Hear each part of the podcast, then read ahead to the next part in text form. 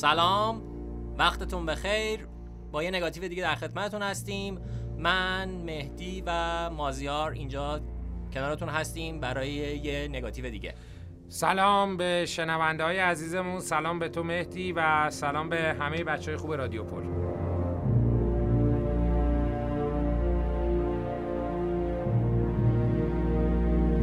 خب مازیار امروز انگار تو زیاد سر حال نیستی. والا فکرم مشغوله. می‌دونی؟ یه مقداری ذهنم درگیره. چه خبره؟ فردا بازیه دیگه دربیه. اوه اوه اوه یه زمانی واسه من مهم بود ولی دیگه الان مهم نیست هست. واقعا برای من هنوزم هست. دربی که فقط دربی دربی- اینتر و میلان. می‌دونی؟ می‌دونی وقتی به دنیا میای تو توی ایران نمی‌تونی بگی استقلالی یا پرسپولیسی نبودی. آره قبول دارم. خب و وقتی که این اتفاق برات میفته یا جو بخشی از هویتت میشه یا در آینده فراموشش می‌کنی. من استقلال بخشی از هویتمه. دربی جنگه. جنگ. جنگ همیشه چیز بدی نیست. آره ما مثلا ژانر جنگی داریم. آره و امروز می‌خوایم راجع بهش صحبت کنیم. احسن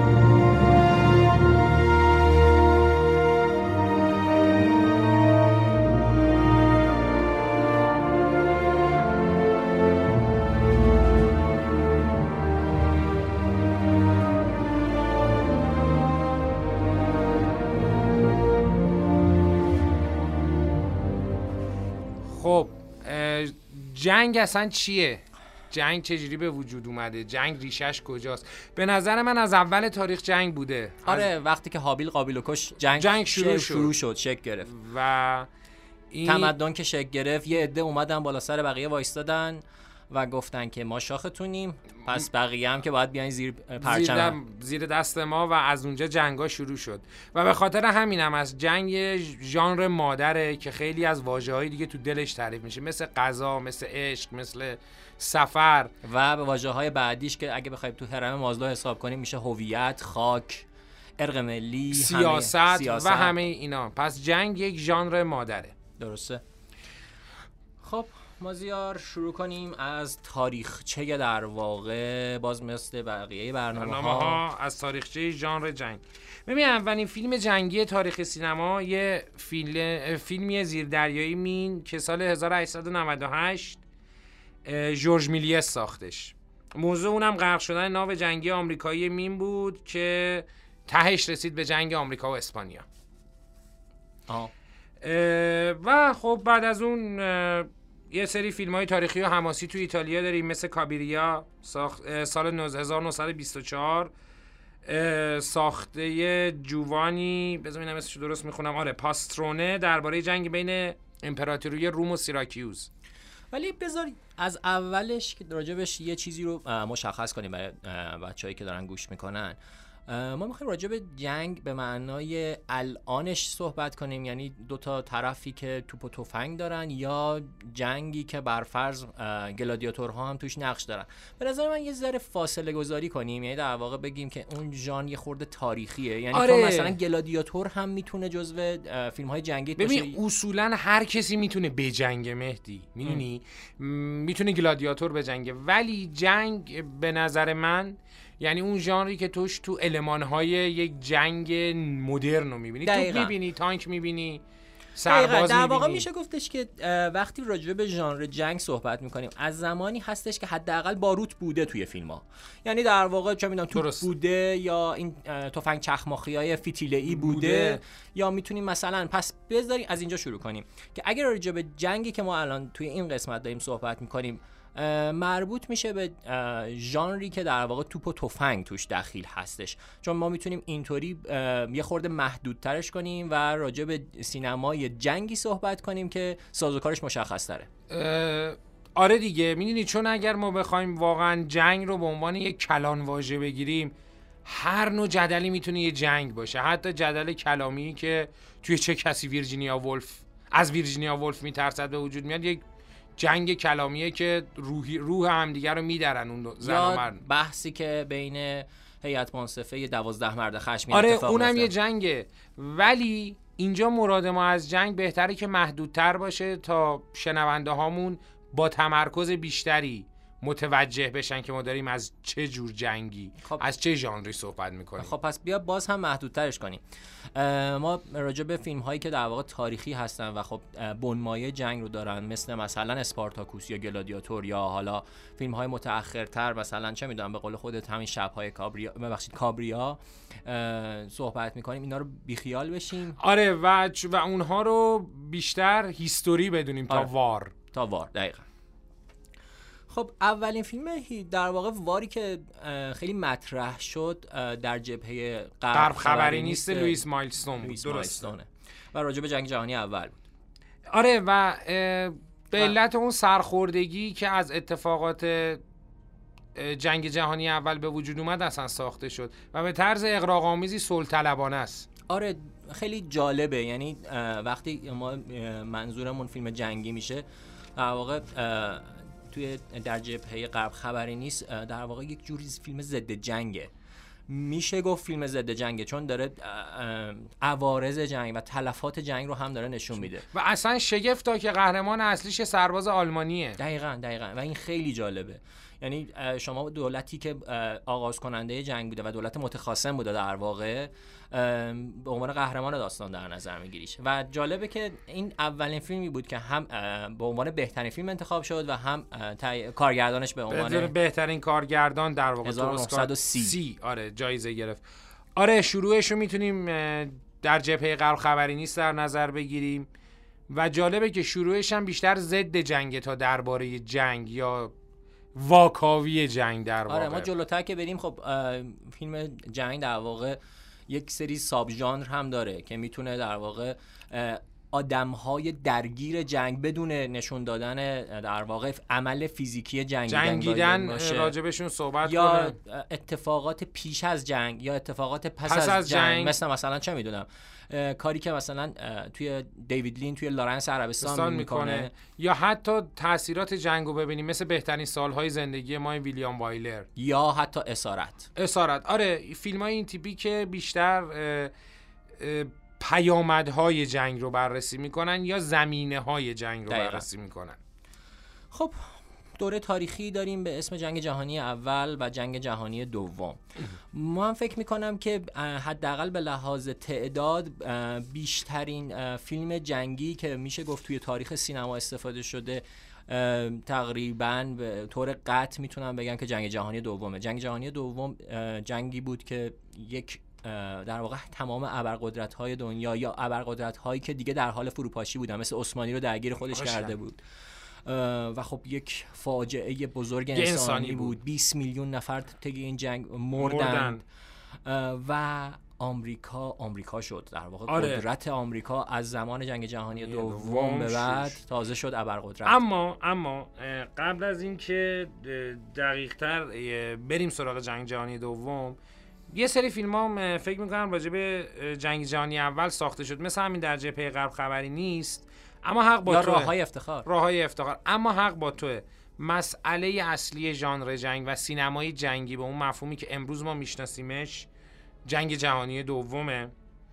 و آمریکا دقیقا از زمانی آغوش آغوش خودش رو به روی ژانر جنگی باز کرد و تولیداتش رو تو این زمینه شروع کرد که حمله پر هاربر صورت گرفت. حمله پر هاربر چی بود؟ حمله بود که ژاپنی ها به ناو دریا به نیروی دریایی آمریکا از بندر پر هاربر. دقیقاً از طریق هوا به پر هاربر انجام دادن و باعث نابودی تقریبا نابودی نیروی دریایی آمریکا شدن که این یه جور سرخوردگی عمومی برای کل جامعه آمریکا بود.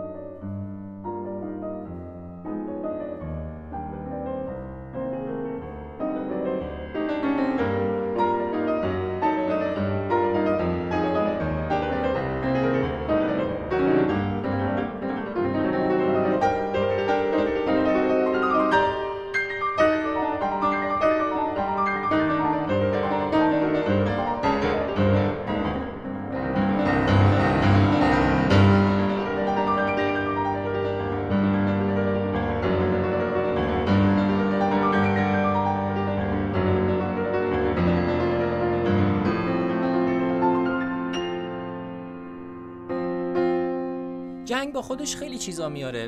ما زیار توی تاریخ نگاری آمریکا وقتی میخونیمش بعد از جنگ بعد از در واقع واقعه پر هاربر ژاپنی ها منفورترین نژاد شده بودن توی آمریکا. دقیقا و آمریکایی هم هیچ ابایی نداشتن که اونها رو توهینآمیز خطاب بکنن توی فیلماشون مثلا توی برمه واقعی رول والش به ژاپنیا میگن میمون. دقیقا. و این اصلا چیز غلطی هم تلقی نمیشه. شاید امروز با نگاه امروزی ما خیلی فاشیستی و نجات پرستانه باشه. اما اون موقع واقعیت مسلمی تلقی می‌شد که مردم آمریکا احتیاج داشتن بهش. یه مثال خیلی خودمونی بخوایم بزنیم. این هستش که وسط دعوا در واقع حلوا خیرات خیر خیرات نمی‌کنن دقیقا.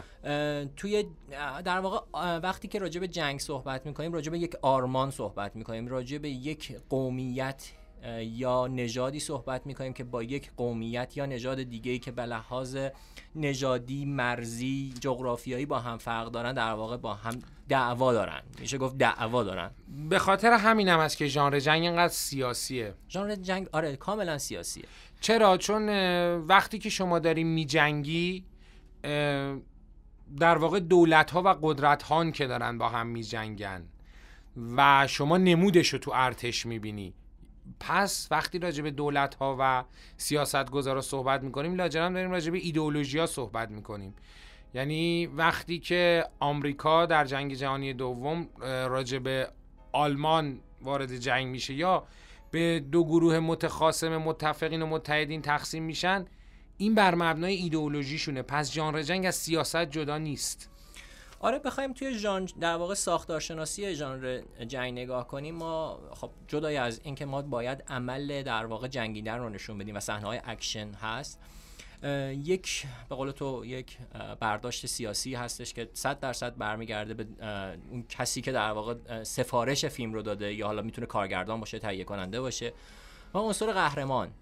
قهرمان توی سینمای جنگ مرده. اول از همه مرده. اول از همه مرده. و اصلا ژانر جنگ ژانر مردون است. علتش هم اینه که تو اون جنگ به اون شکلی که ما میشناسیمش مردها میجنگن. یه فیلم خیلی مطرحی هست به اسم پلی در دور دست برای ریچارد اتنبرو و چه cast عجیب غریبی داره. درسته. از آنتونی هاپکینز رایان اونیل ماکسیمیلیان شل بعد لارنس اولیویه جیمز کان درسته. و تو شان کانری. دقیقا و تو حتی اینو تو دادگاه نورنبرگ هم می‌بینی که هم اسپنسر تریسی رو داره هم ماکسیمیلیان شل رو داره دوباره هم مونتگومری کلیفت رو داره و سینمای جنگ جون میده واسه اینجور کست کردن ها. چون مردان قوی. مردان قوی. با اراده و, و یک حالتی که تو بهش میگی قهرمان. و و در واقع ستیزه جوی مثبت من بهش میگم. یه مقدار بعد توضیحش بدم. ستیزه جوی مثبت یعنی کسی که ستیزه می‌کنه اما برای یک آرمان برای یک ایده و این مثبتش می‌کنه. مثل کی؟ مثل کاپیتان میلر که توی نجات سرباز راین همه اون جوخش رو به خطر میندازه. برای اینکه اون هویت ملتش کشورش حفظ بشه. تا سرجوخ رایان یا سرباز رایان نجات پیدا بکنه. خب یه خورده بحث پراکنده شد ولی بیا روی همون جنگ جهانی یه ذره تمرکز کنیم. بریم. خب. جنگ جهانی. در واقع جنگ جهانی دوم که هنوزم که هنوزه بحثش داغه. و اثراتش رو ما داریم می‌بینیم. آره. درسته. هنوز بحث هولوکاست رو داریم. و حتی هنوز تاثیرات اون بمباران اتمی هیروشیما و ناکازاکی و همچنان مشکلاتی هست و میگم یک واقعی بود که همه دنیا رو تحت تاثیر قرار داد و مجبورت می‌کرد که یه طرف ماجرا بیستی. خب بیا راجع به فیلم های شاخص صحبت کنیم. بریم آقا. خب ما یک سری فیلم های جنگی داشتیم که در واقع فیلم هایی بودن که تبلیغاتی بودن. یعنی فیلم هایی بودن که داشتن آمریکایی ها رو در واقع آمریکا وقتی می‌خواست وارد جنگ بشه چون مردمش در واقع کنگره خیلی مورد داشت, داشت. سر این که اصلا این یک جنگیه توی قاره دیگه ای و به اقتصاد نوپای در واقع آمریکا ضربه می‌زنه آمریکایی که تازه داشت از اثرات اون بحران بزرگ اقتصادی دهه سی داشت فارغ می‌شد. و, کشور داشت تقریبا یک ذره جو می‌گرفت و وارد کردن این کشور در واقع می‌خوای اینو بگی که هالیوود نقش توجیهگر این ورود رو بازی دقیقا کرد. دقیقا. همین خاطر داریم میگیم که سینمای جنگ سینمای ایدئولوژیه. فیلم های بسیار با... فیلم های بسیار با, با cast های فراوانی ساخته شد. مثل گروهبان یورک من داره دونه دونه یادم میاد. مثل نیروی هوایی هاوارد هاکس دقیقا.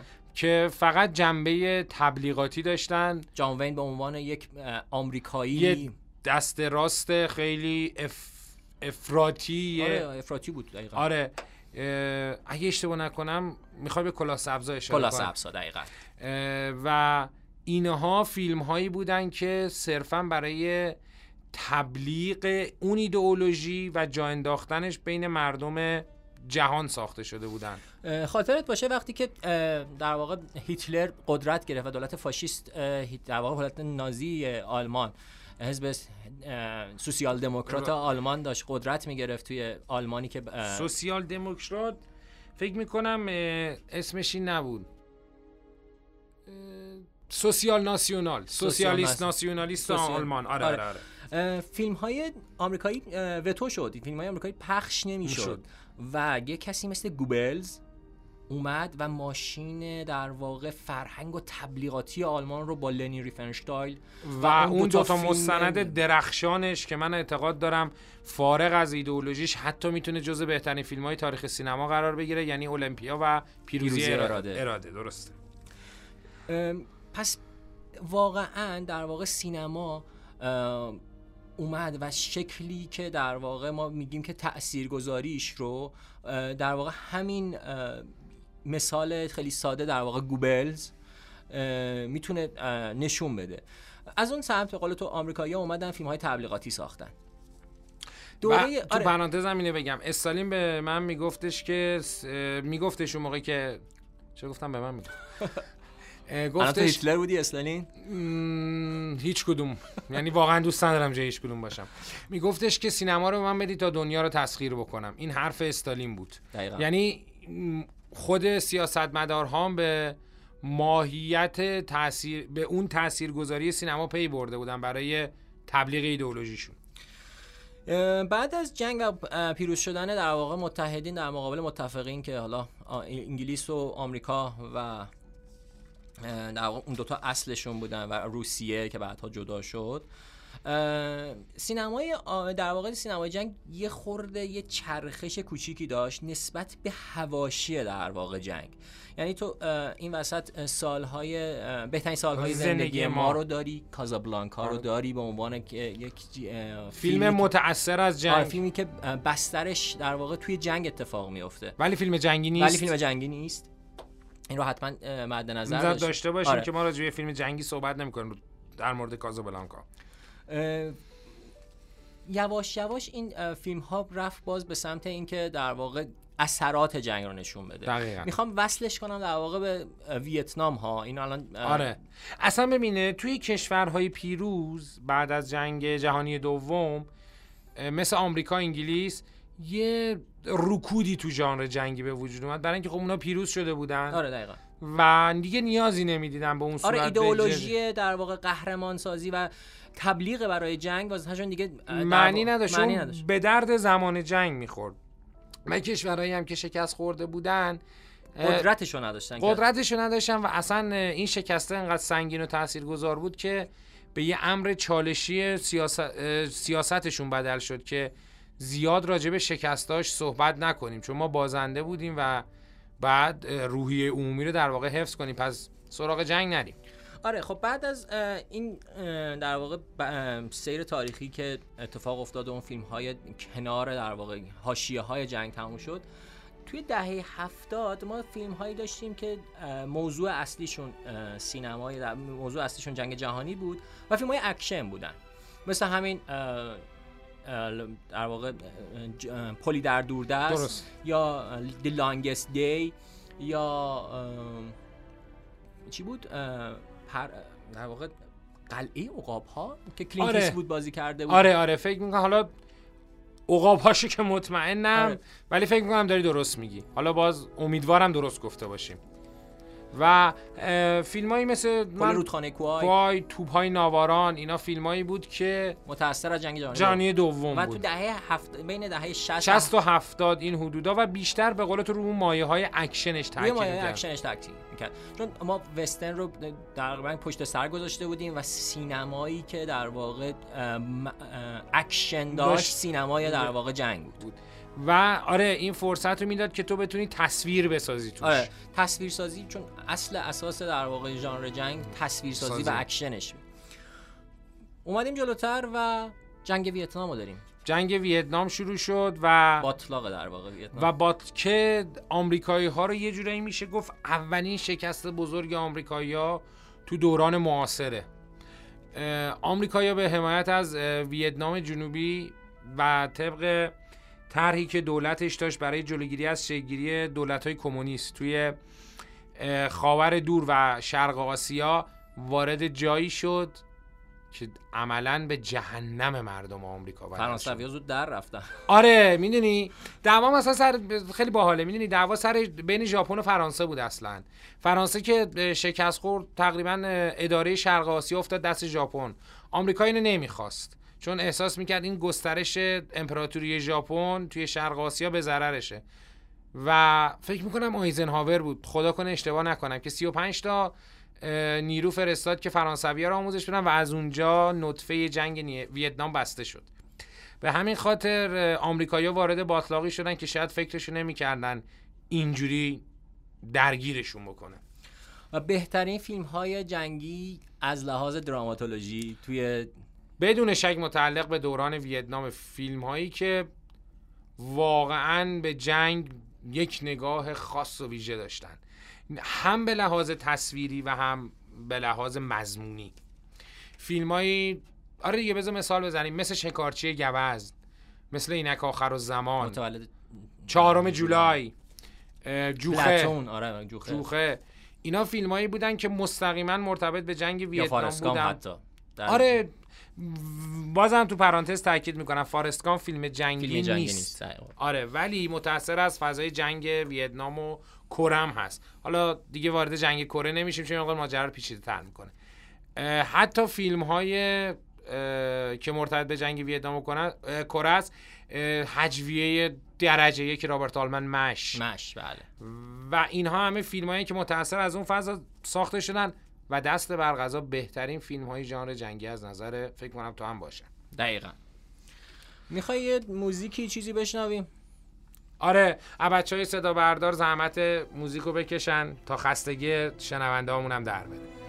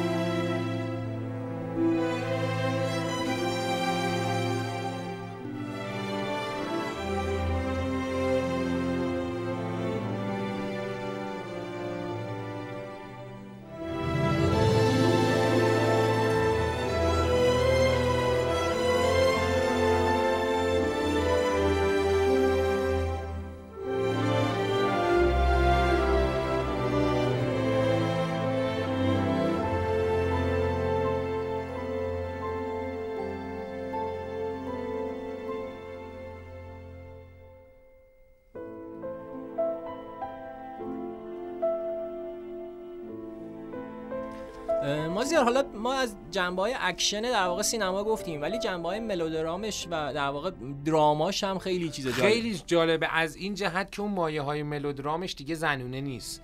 ما هر موقع اسم ملودرام میاد انگار فیلم میره به ف... یه فضای زنونه. ژانر تنها ژانر جنگ تنها ژانریه که مردا توش گریه می‌کنن بدون اینکه و حتی میخندن. میخندن بدون اینکه پای ت... تو... تو... توی گریهش بدون اینکه پای تحقیر شدن به میون بیاد. بدون اینکه تحقیر بشن اشک میریزن. یا عشق ورزی که حتی می‌تونه چیز نباشه در واقع رابطه بین زن و مرد زن و نباشه. مرد نباشه. بین توی یک پل- مرد و یک مفهوم باشه. بین یک مرد و یک گروه باشه. مثل یک پل گروه. رودخانه کوای. یا حتی عشق ورزی کلونل یا سرهنگ به خود ساختار پل. دقیقا. در این حد که حتی اگر حتی نیروهای خودم می‌خواد این پل ساخته شدنش برای من بده. ولی اونطوری عاشقانه اولش پل رو نمی‌ذاره تخریب. بشه و میگه که چی کار دارم می‌کنم. آره. و اینجاست که تفاوت‌های شاید ژانر جنگ با سایر ژانرهای دیگه مشخص میشه.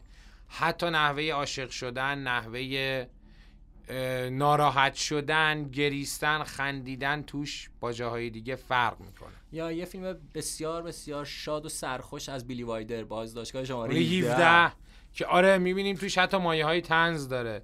ولی باز یه فیلم جنگیه و این زمینه رو بهت میده که تو سینمای جنگ این نوآوری ها رو انجام بدی. و از یه فیلم خیلی خیلی بزرگ که من خیلی دوستش دارم فیلم جان استرجس با بازی استیو مککوین.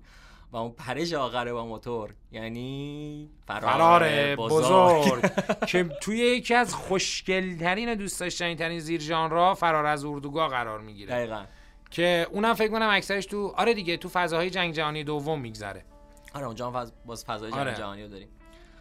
ام، یه موزیک خیلی خوب دارم میشنوم. گروه The Doors Apocalypse Now. اینک آخر الزمان.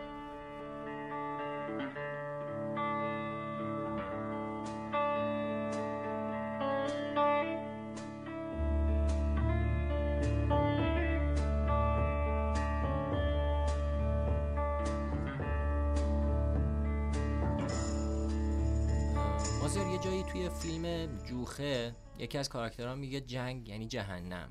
درسته. و ویتنام برای آمریکایی‌ها یه جهنم واقعی بود. برنامه بعدیمون میشه جهنم آمریکایی‌ها ویتنام. This is the end, my only friend, the end of our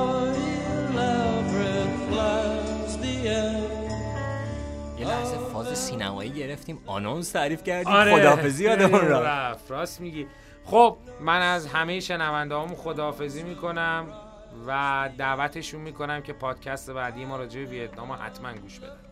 مرسی. امیدوارم استقلال ببره. تو خوشحال بشی حداقل. با حال خوب بیایم پادکست ثبت کنیم می‌دونی؟ دمتون گرم. مرسی که گوش کردین. نگاتیو رو بشنوید به دوستاتون معرفی کنید ما رو هم دنبال کنید. هرچی نظر پیشنهاد به ما دارید بگید تا برنامه رو بهتر کنید. خداحافظ. Strangers have in a desperate